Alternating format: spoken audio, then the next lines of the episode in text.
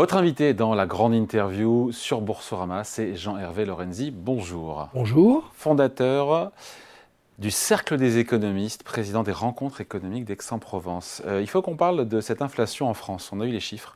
L'inflation en France est à 4%, chiffre euh, donc euh, publié, qui vient d'être publié, à fin octobre. 4%, on était en septembre en glissement annuel à 4,9%. Bruno Le Maire nous dit on est en train de sortir de la crise inflationniste. Oui, à l'évidence. Oui. c'est très difficile pour les gens de ma génération de considérer que 4%, c'est la fin du monde. Nous, nous avons vécu pendant près de, 20 ans, jusqu'à des indexations de 82, 83 pardon, euh, de Mitterrand entre l'indexation automatique des salaires. On a vécu pendant des années avec des inflations euh, supérieures à 10%. Quand euh, Carter cède la place à Reagan, aux États-Unis, l'inflation est de 16%. Donc c'est vrai, 4%, on a l'impression que c'est le bout du monde. C'est pas bien. Il faudrait mieux redescendre un peu. Mais c'est pas la fin du monde. Il faut juste faire très attention à ce que, disons, les petites rémunérations ne soient pas grévées. Alors, ça n'est pas le cas pour le SMIC, mais c'est quand même un sujet, évidemment, plutôt de petits revenus. Mais sur le reste, c'est Bruno Le Maire a dit euh, qu'on en sortait. Il a, je ne sais pas s'il a raison, mais en tout cas, il dédramatise cette situation qui est, je trouve, mise de manière trop excessive. Euh, comme étant le sujet numéro un. Donc les banques centrales, à vous écouter, les banques centrales au-delà de la BCE ont tort de s'arc-bouter à en faire autant pour faire revenir l'inflation dans sa zone de 2% qui est l'objectif qu'elles se sont fixés il y a deux questions dans ce que vous dites. Est-ce que les 2% sont raisonnables? Que ce soit 2 ou 3%, ça ne change pas la face du monde. Donc euh, euh, l'idée même qu'il y ait un peu d'inflation fait partie du bon fonctionnement d'une économie. Donc euh, qu'un économiste me prouve que 2% c'est mieux que 3%, et je suis prêt à aller à pied où vous voulez. les banques centrales ne devront pas chercher à se battre à tout prix pour faire revenir. Alors, Est-ce qu'on a un mandat qui est chiffré, qui est de 2% Toutes les banques centrales, Jean-Claude Trichet me l'a rappelé récemment, ont cet objectif de 2%. Il ne faudra pas se battre à la virgule. Je sépare complètement la position de la Fed, qui est dans une économie qui est une économie qui, on le voit dans les derniers résultats, euh, est annoncée comme en récession, mais en fait, euh, ils mettent tellement d'argent sur la table que, euh, évidemment, c'est une croissance beaucoup plus forte. Et l'économie européenne, qui est une économie qui est plombé, on peut dire, par une démographie euh, très compliquée, euh, un vieillissement de la population, des gains de productivité qui sont en train de s'effondrer. Le, ce qui se passe des deux côtés de l'Atlantique n'a rien à voir. Ah, ah bah, je mais c'est intéressant parce que euh, la BCE a augmenté autant quasiment autant que la Fed, c'est taux d'intérêt. ils ont 5% de croissance, les Américains, au troisième trimestre, là où nous, en zone euro, on va avoir sûrement une stagnation.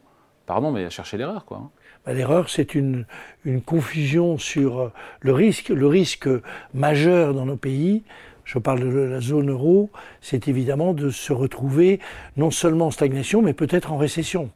Euh, quand je vois les prévisions macroéconomiques pour la France de 1,4 du gouvernement, et sur lequel un peu comme d'ailleurs tous les autres pays en, de la zone euro, on a des prévisions et les budgets ont été faits sur des prévisions très optimistes, je me dis, c'est compliqué. Et c'est compliqué pourquoi? C'est ça qu'il faut comprendre. C'est compliqué d'abord parce qu'on a un problème qui est majeur de vieillissement de la population. Ça n'est pas le cas de, des États-Unis. Deuxième sujet, la Covid.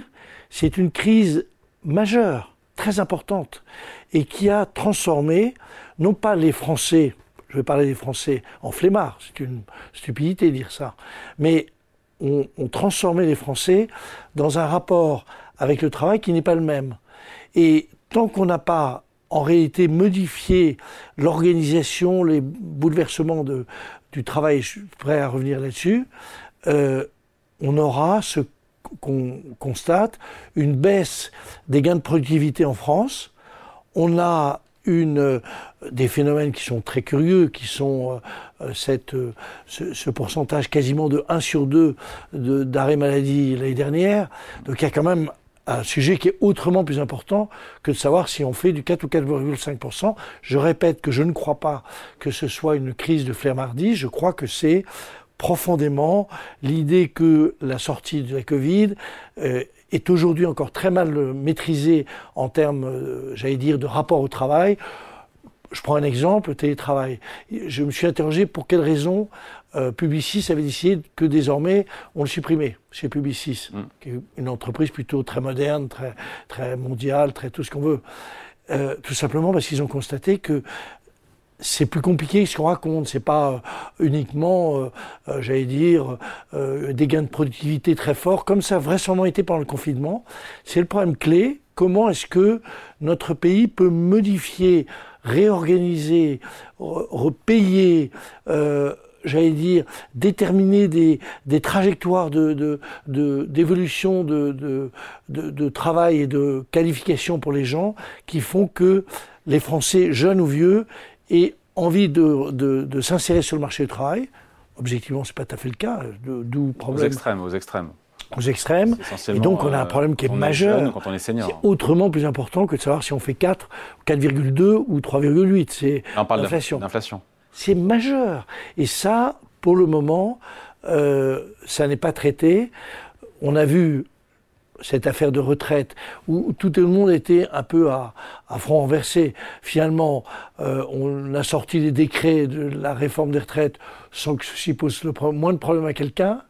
Et en revanche, il y a eu des millions de personnes qui se sont, j'allais dire, euh, révoltées contre l'idée qu'on pouvait augmenter le, et repousser l'âge du départ à la retraite, alors qu'en réalité, comme vous le savez, l'âge de départ à la retraite, c'était en moyenne pour le privé de 63 ans et un mois, et on passait à 64, 64 donc c'était pas non plus la fin du monde. Donc c'est très profond le, le rapport du, du, des Français au travail. Une fois de plus, nous sommes un pays de gens qui sommes travailleurs, euh, sérieux, mais la Covid a révélé une crise très profonde et il faut la, la résoudre. D'où gain de productivité, d'où hausse des salaires, d'où croissance, d'où règlement. Sur les hausses des salaires, pardon, euh, autant euh, l'an dernier, il y a eu des pertes de pouvoir d'achat des salariés, autant cette année, ah bah, quand on prime incluse, quand on voit les chiffres, euh, les salariés au global, c'est une moyenne prime incluse, ont vu de leur rémunération suivre l'inflation, les Oui, bien sûr, bien sûr. Mais il n'empêche que les rémunération. Notre problème en France euh, est plutôt que les rémunérations de, j'ai des non qualifiés sont pas très élevées par rapport à ce qu'on peut connaître dans d'autres pays européens, et notamment les modèles qu'on suit toujours d'Europe euh, mmh. du Nord, qui sont tellement formidables. C'est vrai qu'ils sont ce point formidables.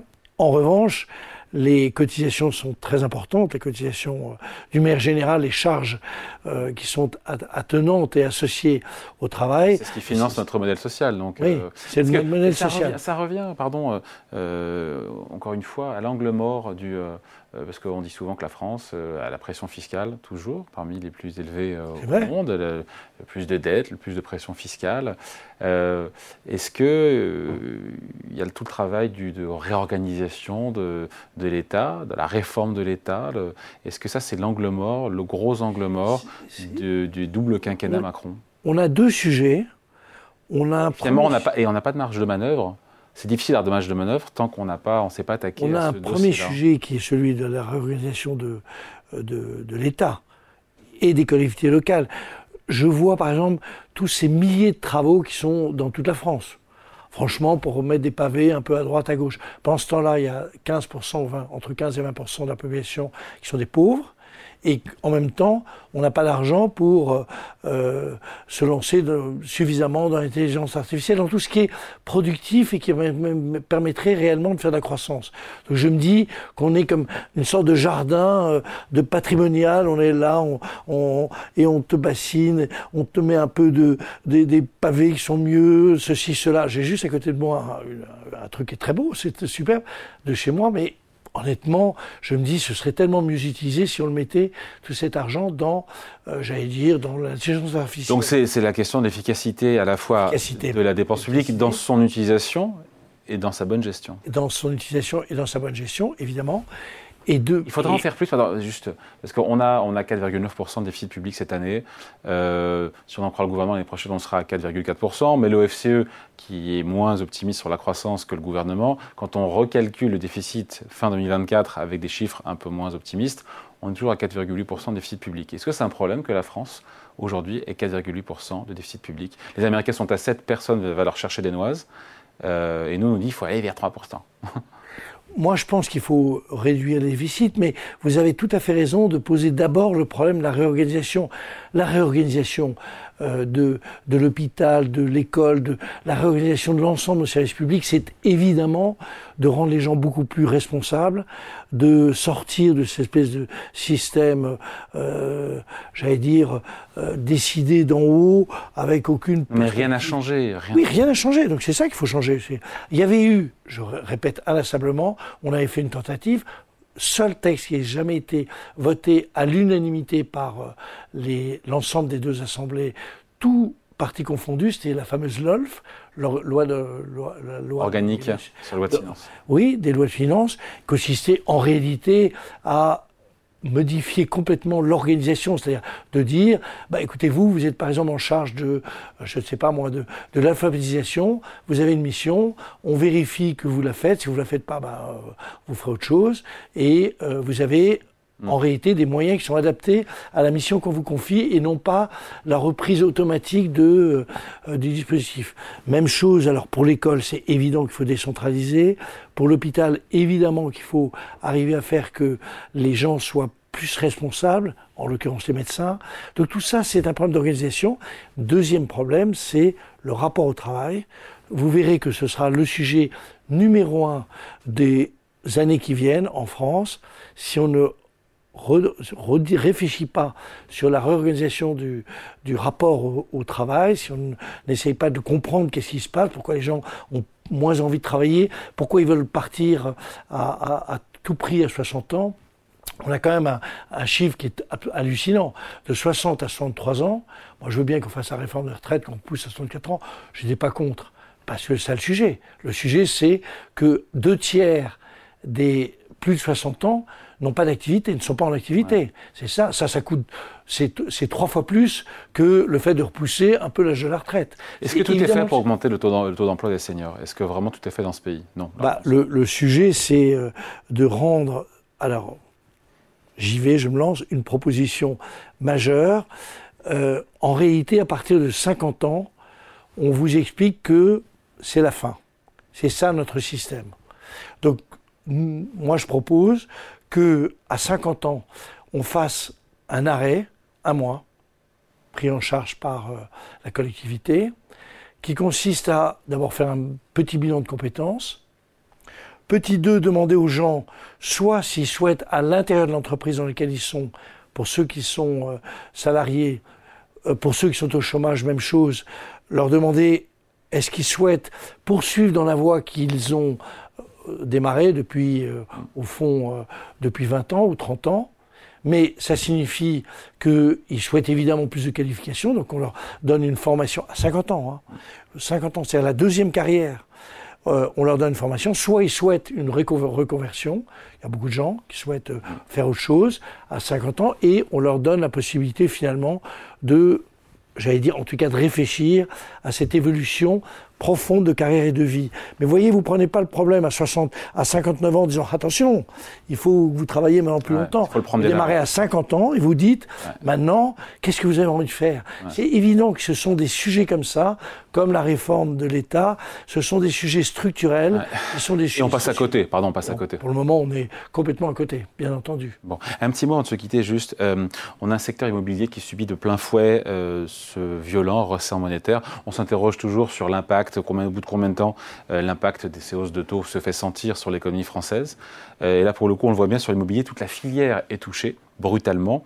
Euh, un, combien de temps va durer la crise immobilière Je ne sais pas si vous le savez, mais surtout, moi, ce qui me surprend, c'est pourquoi est-ce que les prix de l'immobilier ne baissent pas plus que ça, alors qu'on a des transactions qui sont en baisse de 20 à 25% Et la FED nous dit cette année, au mieux, les prix dans l'immobilier ancien baisseront de 5 alors, peut-être plusieurs remarques. La première, c'est que l'immobilier, c'est un, j'allais dire, un, non, un sujet non traité depuis, j'allais dire, 5-6 euh, ans. Non traité par le gouvernement Ça n'intéresse pas l'équipe en, qui le dirige. Ça ne les intéresse pas. Euh, alors c'est peut-être pas vrai de Mme Borne, c'est peut-être pas vrai, mais globalement, il n'y a qu'à voir d'ailleurs les, la succession de ministres qui, sont, euh, qui ont été en charge, c'était souvent des gens très bien. Mais je reprends, il y avait un, un, ingénieur agronome très talentueux qui aura peut-être une carrière et qui aura vraisemblablement une carrière très brillante, mais franchement, l'immobilier, ce n'était pas son sujet. Mm. L'agronomie, oui. Mm. Donc, euh, c'est comme si vous, brutalement, je vous disais, il faut prendre en charge le Tour de France. Et vous vous, vous occupez de ça. Donc, premier sujet, c'est hors des préoccupations profondes du, du, du sujet. Deuxième aspect, c'est de la folie. C'est de la folie. Pourquoi? Parce que, euh, en réalité, quand vous prenez aujourd'hui l'immobilier, il est touché partout.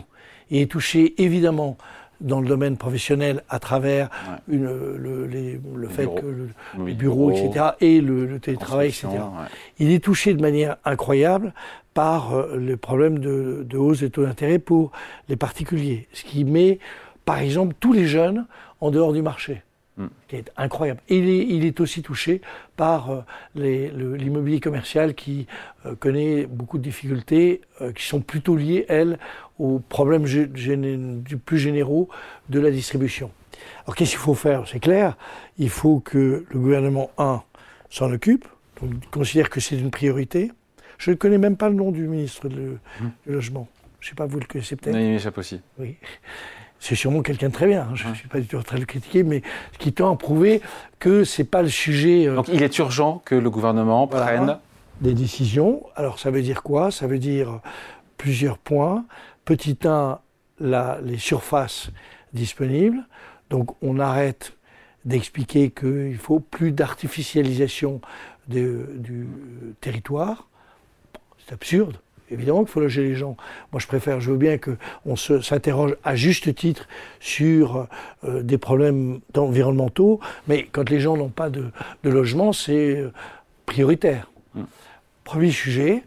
Deuxième sujet, il faut se calmer sur l'histoire des passoires thermiques parce que je vais dire, c'est clair que c'est pas non plus, c'est une priorité, mais la priorité c'est de loger les gens, c'est que les jeunes puissent se loger, que les étudiants puissent trouver un, endroit où pouvoir faire leurs études. Enfin, moi je veux bien que on, vive à travers un énorme problème qui est le problème climatique, mais c'est moins urgent que le, fait que les gens puissent vivre demain matin. Troisième sujet, il faut avoir un effort c'est le domaine où il faut avoir un effort budgétaire énorme. Alors on est en train de revenir sur le prêt, à taux zéro, ce qui est pas mal, mais c'est encore euh, très insuffisant et il faut lancer sur les logements des jeunes, sur les logements des étudiants, sur le, fait de mobiliser l'ensemble des, des j'allais dire, des disponibilités prends l'exemple de tout ce qui est disponible en matière, par exemple, de, de surfaces qui sont disponibles ou d'endroits de, qui sont disponibles et qui appartiennent à l'État. Donc on peut faire ça de manière massive sans faire payer ça de manière très élevée. Ça demeure important. Je réponds une dernière une, à la deux des questions du prix. Euh, d'abord, les prix ont quand même baissé. Oh, pas beaucoup. 20%. Mais non, pas du tout. Les prix immobiliers ont baissé de 20%. C'est pas ce que dit la FNAIM. Hein. Sur le, oui, mais la FNAIM dit ce qu'elle veut. non, c'est la Fédération de l'immobilier. Hein. Oui, non, d'accord. Mais euh, les logements anciens, d'abord, il y a très peu de... Ce que disent les notaires, c'est ce que dit tout le monde. On est sur une baisse en glissement annuel de... Sur 2023, on fera a priori 5% de baisse de prix. C'est un problème d'offre et de demande. Il se trouve que euh, la demande est en réalité très supérieure à l'offre. Donc vous avez un problème simplement de, de désadéquation entre l'offre et la demande. Bon, avant de se quitter, il faut parler de ce livre qui est en anglais, qui est chez Economica. Il va être traduit dans les semaines qui viennent. On va voir la couverture. Oui. Qui nous parle en fait de la répartition entre les profits et les salaires. Alors c'est très travaillé. Hein, en France, on a, on a une répartition entre valeur ajoutée et euh, de, la, de la valeur ajoutée entre travail et capital qui est à peu près stable depuis toujours. 3%. Hein.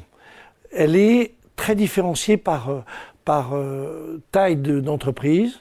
les grandes entreprises sont très largement supérieurs à 33% et les PME, le non. Donc, si vous voulez, c'est comme quand on dit. 33%, c'est pour le capital et deux tiers, c'est pour les, salaires. Alors, nous, nous montrons que une large partie, par exemple, du ralentissement de l'économie américaine depuis 15 ans, c'est, ou alors le Japon, qui est l'exemple le plus extraordinaire, certes, c'est le vieillissement, mais le vieillissement s'accompagne d'une hausse très importante de la part des profits dans la valeur ajoutée et ça ralentit parce que l'équilibre il est très subtil. Il faut que le profit permette d'investir. Mais il faut aussi que les salaires permettent de créer de la demande. Donc c'est un équilibre très subtil. Nous avons montré dans ce livre, qui est un, peu peut-être délicat à lire, à la fois en anglais avec quelques équations, vraisemblablement trop, euh, que c'est vraiment que le, bon chiffre, c'est 33%. C'est ce qu'on a en France. Deux tiers, un tiers. Euh, et le livre sort, d'ailleurs vous allez voir, le titre veut bien dire ce qu'il veut dire, salaire-profit, virgule, une la répartition vertueuse. vertueuse. Et c'est deux tiers, un tiers. Il est en français et sans équation. Donc il est disponible en 15 jours. Même moi, même moi, je vais pouvoir le lire. Ça, c'est donc chez Economica, signé donc Jean Lorenzi, coécrit avec Alain Villemeur, qui est un remarquable économiste. Voilà, merci à vous, Jean Lorenzi, fondateur du Cercle des économistes, président des rencontres économiques d'Aix-en-Provence. Merci.